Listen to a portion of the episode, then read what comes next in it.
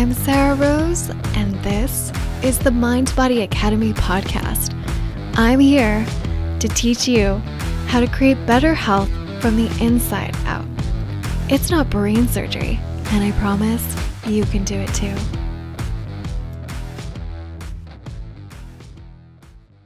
What's good, everyone? Thanks for tuning in to another episode of the podcast. Today, I have another awesome episode lined up for you, and we're going to be talking about emotional obesity. What I'm talking about is the emotional weight that ends up holding us back in life. And I know for so many of us, when we feel weighed down by emotional struggles and by demands on our time and by taking on more and more obligations, it can be hard to digest everything we have on our plates and process those emotions that end up bloating our minds and causing our bodies very often to hold on extra weight and break down. We tend to stuff all of that stuff down, and then it gets locked into our tissues, our cells, our patterns of thinking, and our very way of being. We carry it around with us, and it has visible effects on our lives. But because our emotional weight is invisible, most of us don't know how to address it. And that's what we're going to get into today. Today's topic is another topic I feel strongly about because back when I was studying psychology and behavioral neuroscience, the focus was overwhelmingly on how to treat mental health rather than on how to create mental health. There was next to zero talk about the importance of emotional fitness and emotional hygiene that all of us benefit from incorporating into our daily lives. Most of us get the value in conditioning our physical health. We can recognize that there are things that we have to do on a regular basis to be physically healthy but when it comes to our mental and emotional health, most of us tend to experience it as something that's just there, as something that's just happening to us, rather than something we have the ability to condition and strengthen, just like our bodies. And that's largely because of the way that mental health is taught and talked about, both in academic settings and the larger social cultural context that we are a part of. We are taught that mental health is something we work on, maybe, when we have a problem we are taught that other people are responsible for the way that we feel and that we can hurt each other's feelings. We are taught that a certain amount of money or level of success is what will determine how good we feel and how good our lives are. We are taught that the internal will match the external. And this simply isn't the case. But when we think like this, what ends up happening is we try to control our circumstances and the people around us in order to try to feel good. But when our emotional well being is bound up in things that are external to us and things that we often have little and limited control over, it's no surprise that well being, living well, ends up being this carrot dangled in front of the next thing and the next thing. It becomes an exhausting and miserable pursuit. This leads so many people to hide the fact that they feel bad from other people because they make feeling bad mean that there's something wrong with themselves or wrong with their lives and that it needs to be fixed before they can feel better. So, this episode is really for anyone who wants to experience better emotional health, not on the other side of some result or transformation, but in their lives right now. This episode is also for anyone who wants to experience better physical health. We tend to think of the brain and the body as two separate entities, but really, they are one integrated system what you do to your brain, you do to your body, and vice versa. So, the other reason I really feel called to talk about this topic is because I feel like in the wellness industry, the message around weight loss is lose the weight now so you can transform your life after. And in my opinion, that's completely backwards. You have to transform your life now. And as a byproduct of that, you lose the weight. If you're just focused on the weight loss, you're not doing anything to resolve the inner conflict and shed the mental weight that led you to struggle with your weight in the first place. Most people think they have a weight struggle, but the struggle is rarely with the weight itself. In fact, ironically, thinking of the weight as the struggle is what ends up making it such a struggle for most people.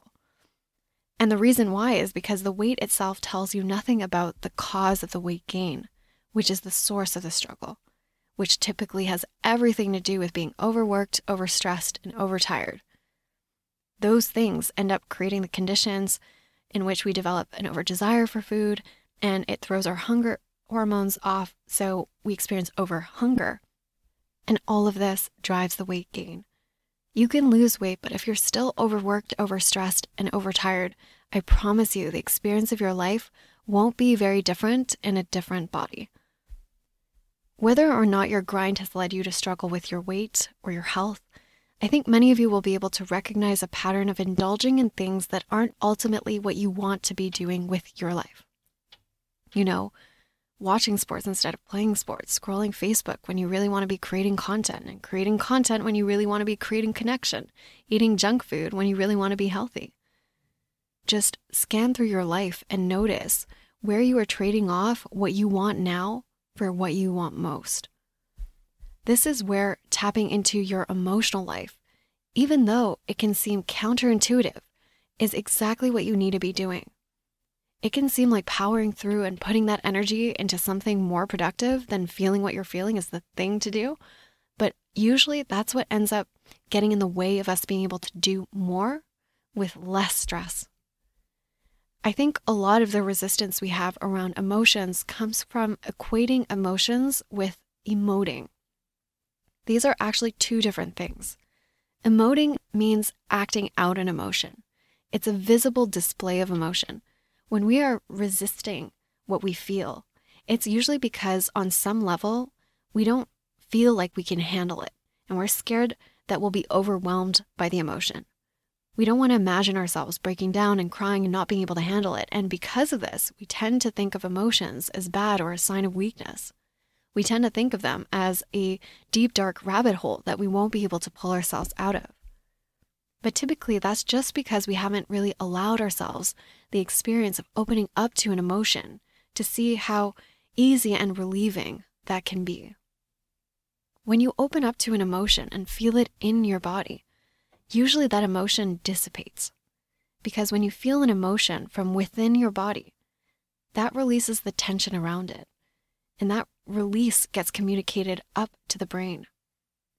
Rather than amplify the emotion, grounding in the emotion actually tempers it. By feeling what you feel, you're much more able to take action in spite of negative emotion because you're not so stuck in it. It's keeping it all bottled up that ends up consuming you from the inside out and wearing you down. It's carrying the weight of all of those heavy emotions like an anchor that turns your life into a drag. People think they are worn out because they are leading busy, stressful lives. That is not the reason. The reason is because you are letting your emotions fester and your mind is stewing with mental sewage that you haven't cleared out. So many people end up tolerating their lives instead of fully engaging with their lives because they aren't willing to process what they feel. And granted, many times most people don't have the know how to even know where to begin if they wanted to. But the point I want to make is that by subscribing to hustle culture and team no sleep and thinking our emotional well being is on the other side of some achievement, it creates so much more reactivity we're more reactive to the people around us, more reactive to the work we're doing, more reactive to what's happening in the world. When you're reacting to your life instead of responding to your life, you're just going to feel so much less power to go out and create more of the life you actually want to be living because you'll be fighting against the way things are right now. You'll be too caught up in your problems to orient towards what you want. Getting caught up in reactance ends up changing the way you approach things and the way that you interact with people, including yourself. Slow down and notice that. Sometimes a deep breath at the right moment unlocks another choice. When we get present to what's happening, especially the emotion that's happening, we can make a decision as to how we want to show up. So, let me back it up for a second and define emotional obesity we have a measure of how to weigh our bodies, right? We step onto a scale. But how do we get a sense of the weight that's been on our minds? Emotional obesity is essentially these layers of ideas of how we should be living our lives in contrast to the way that we're living them now. It's the idea that we should be happy all the time, or that we shouldn't feel the way that we feel in this moment. It's the idea that we should be slim and rich and successful, it's all these ideas that we've appropriated from society, culture, family as to how our lives should be. These shoulds cause us to contract away from sufficiency and into lack. It creates what I call a deficit relationship with ourselves. The less we think we have and the less we think of ourselves, the more dense and heavy our emotions become. When we become overly focused on saving face and controlling other people's opinions and controlling the external world, because that's where we derive our sense of self, we lose touch with our lives and with ourselves. To believe that there's somewhere better to get to than where you are right now, to believe that there's someone better for you to become, in the sense of more worthy than who you are right now, these beliefs cause tremendous suffering. And that suffering gets in the way of our ability to live our lives well. A lot of the emotional obesity that we're seeing with this crisis of mental health across the world right now is due to the fact that there's so many false and fast pleasures at the end of our fingertips. When we didn't have all the modern conveniences we had today, there was no distracting away from boredom or frustration or pain or any of what we were feeling. There wasn't such a knee jerk reaction to negative emotion or the sense that we had to get rid of it right away. On a basic level, negative emotion was seen as a part of life. But today, all you have to do is scroll through social media to get this sense that the people we aspire to be like are happy all the time. I'm drawing your attention to this because most people today think that being emotionally healthy means being happy. And I want to offer that this is a false equivalence. It's the same thing when it comes to conflating being skinny with being healthy. When we make those things mean the same thing, it actually creates more unhealthiness because it gets in the way of our understanding of what to do to create better health. So let me volley this question over to you. Do you consider yourself emotionally healthy? And how would you define that? Is this something that you've ever even thought about defining for yourself? All right, now let me unpack this for you and explain why capturing this difference between happiness and emotional health in our definition of emotional health is so, so, so important. Our brains operate according to the pleasure pain principle move away from pain and move towards pleasure. In more primitive times, and even, you know, 50 years ago in human history, these impulses were kept in check by our environment. When we were seeking pleasure, it wasn't everywhere available the way that it is now. So now we are over seeking pleasure. We're overeating, we're over drinking, we're over Netflixing, we're overspending we are overstimulating ourselves with comfort and pleasure, and this is causing ourselves all kinds of problems with our physical and mental health. We are doing everything we can to avoid any sort of pain and discomfort. On the surface, it can seem like, what's the problem with that? The problem is, and the case I want to make for pain and discomfort, is that we are now pleasuring ourselves to the point of laziness and inaction. The discomfort we are resisting is the discomfort of growth and evolving. It's like when you are training a muscle. It's those last reps when you really have to push through some pain that grow the muscle, that builds your strength. Purposefully, and I emphasize the word purposefully, putting yourself in uncomfortable conditions is what you need to be doing in any field of human endeavor. This is what expands your threshold and your capacity for discomfort, the discomfort of growth versus the discomfort of stagnation. I think that this is one of the most valuable skills you can cultivate as part of your emotional health. Too many people are challenged by having a reverence for the time it takes to work through discomfort, to get themselves to where they want to be. It takes time to see the maturity of your abilities and the fruits of your labor. You have to be willing to put in the work without getting caught up in getting the result right away.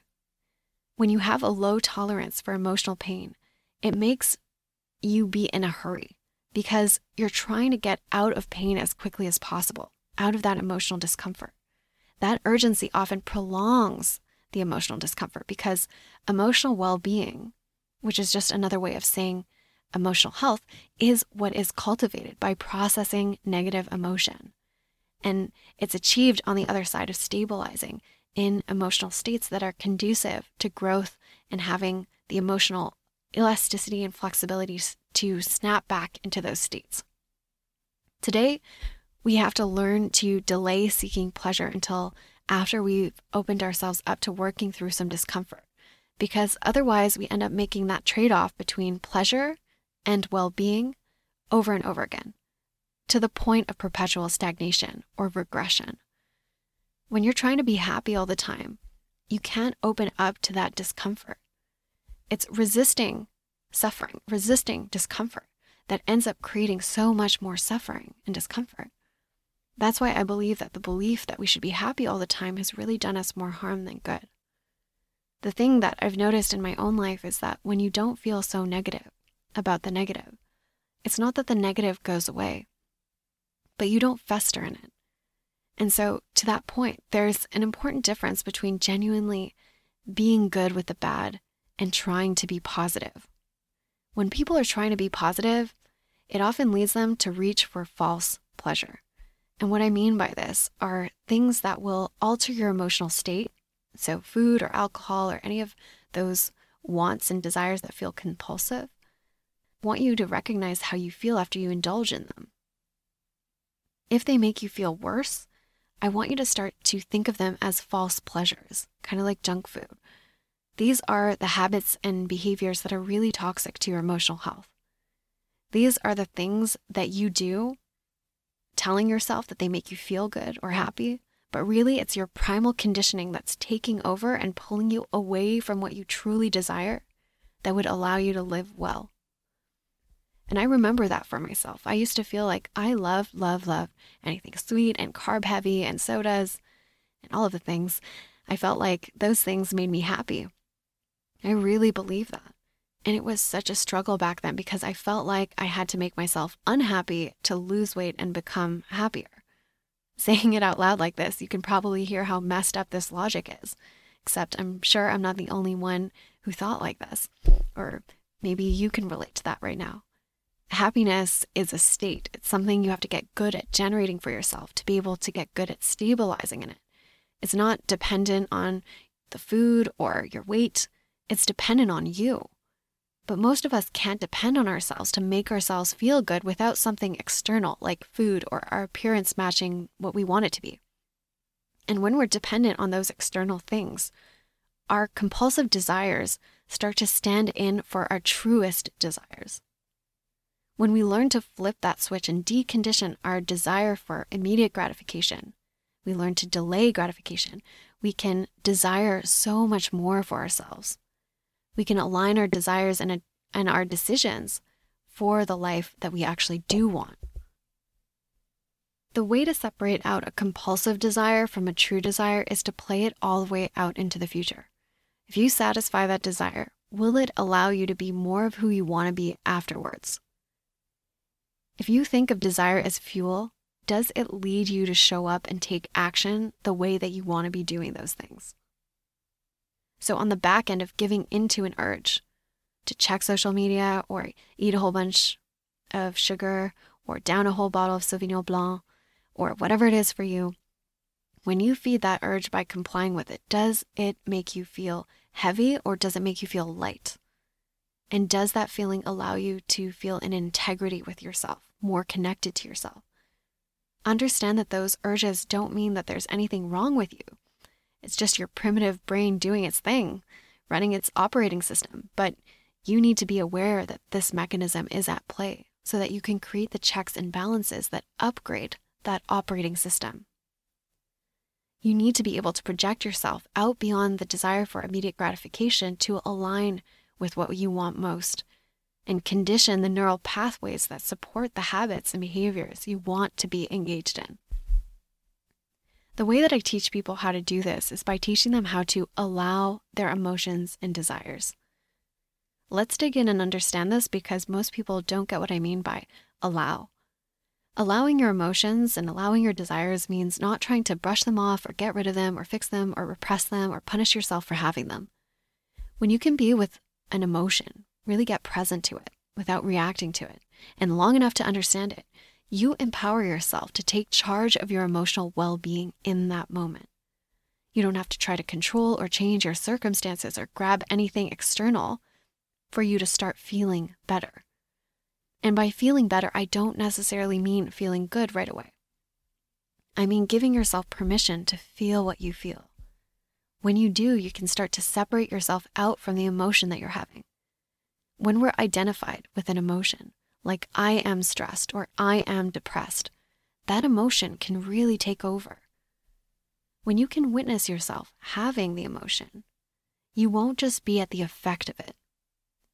So often, when we feel bad, we scan for something external to explain and justify the way that we feel.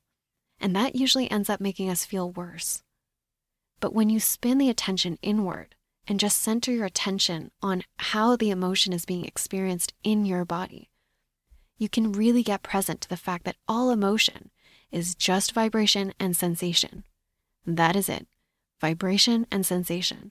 It's not a solid identity, it's not stuck. There doesn't have to be a reason for it.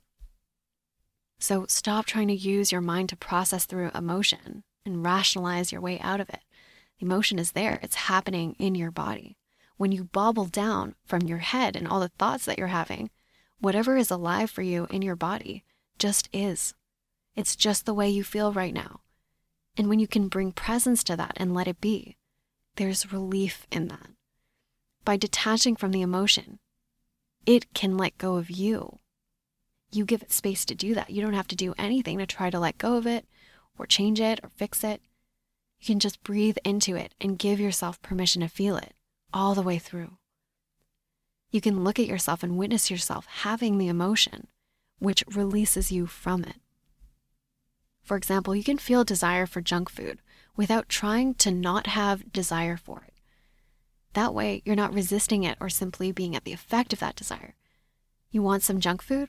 So what? Experience that. There's absolutely no harm in the desire. It's resisting the desire that makes it so compulsive and leads you to give in to the reaction to it. Because then you end up justifying it to yourself and indulging in it. You're like trying to explain to yourself why you want it. Oh, I had this long day, or this or that thing happened, maybe just a ticky bit.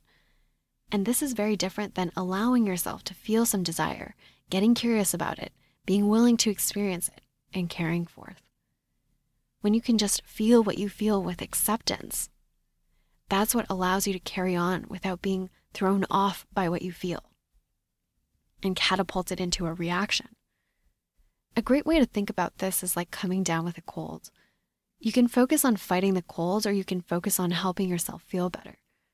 You can help the healing along, but it's going to take the time that it's going to take to recover.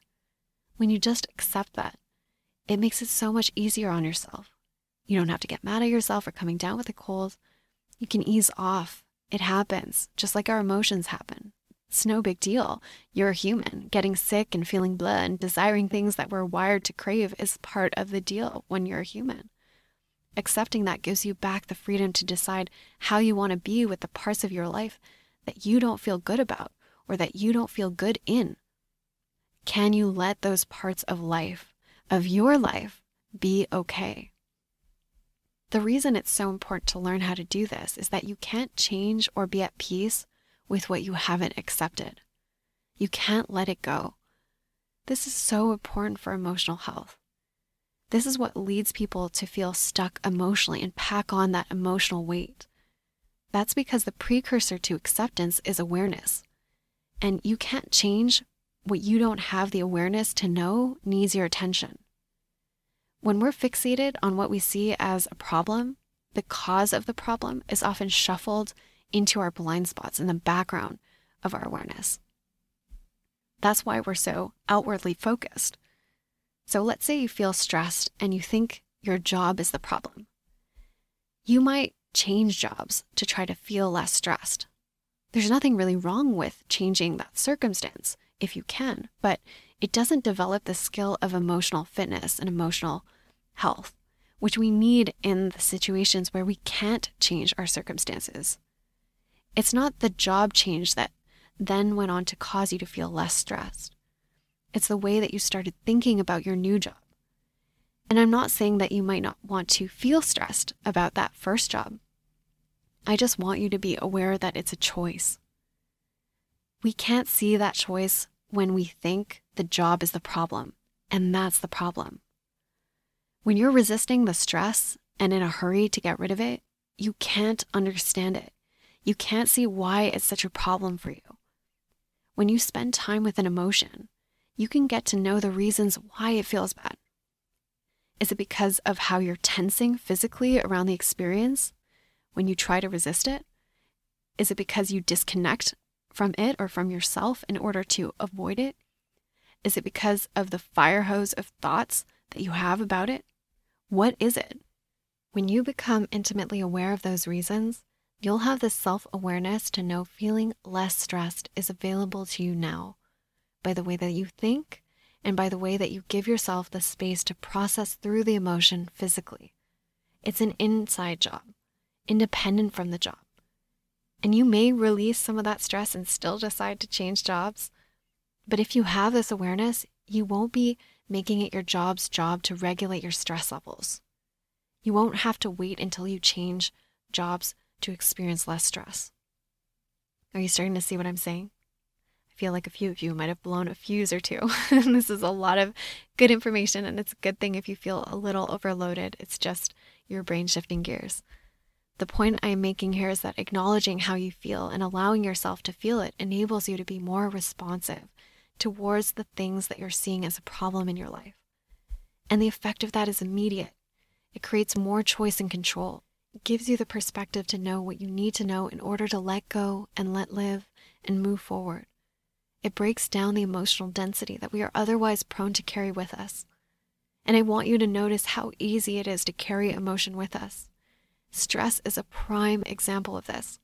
We tend to just take it on and take it on and tolerate it and spread it around like Oprah giving out free cars. You get some of my stress and you get some of my stress. Tends to get displaced onto people around us and carry over to all the different areas of our lives when we aren't processing it through. Everything becomes heavy. Processing through emotion is a skill. It's the skill we need to develop in order to experience emotional health. The reason we do or don't do anything is because of how we are processing emotion. If there's a habit you want to break or a habit you want to create, you need to know this skill. And it is a skill. It's something I work on very early with my clients because it needs to be practiced over and over again. This is emotional fitness, and it's very challenging when you're new to it. You can't just intellectually get this and be done with it. So, what I want to leave you with is the invitation to simply start practicing staying with an emotion and allowing it by describing it. What does that emotion feel like in your body? Open up to it. Instead of pulling away, get in close and breathe with it. Can you be with those sensations for just right now? If the answer is no, notice what happens in your body. Notice what it's like to resist an emotion. Instead of trying to change what's going on outside of you, Start from the inside out. All right, my friends, that's what I have for you this week. As always, if you want support with anything you've been learning right here on this podcast, reach out and book a free call with me. The link is in the show notes. I would love to hear where you're at and help you move the needle in the direction you want to be going. Be well, live well. I'll talk to you all again very soon. Kind of wish life came with a refresh button? Join the Genius Body Detox to start looking and feeling your best in as little as 30 days. Just click on the link in the show notes or visit thegeniusbody.com and let's start fresh today.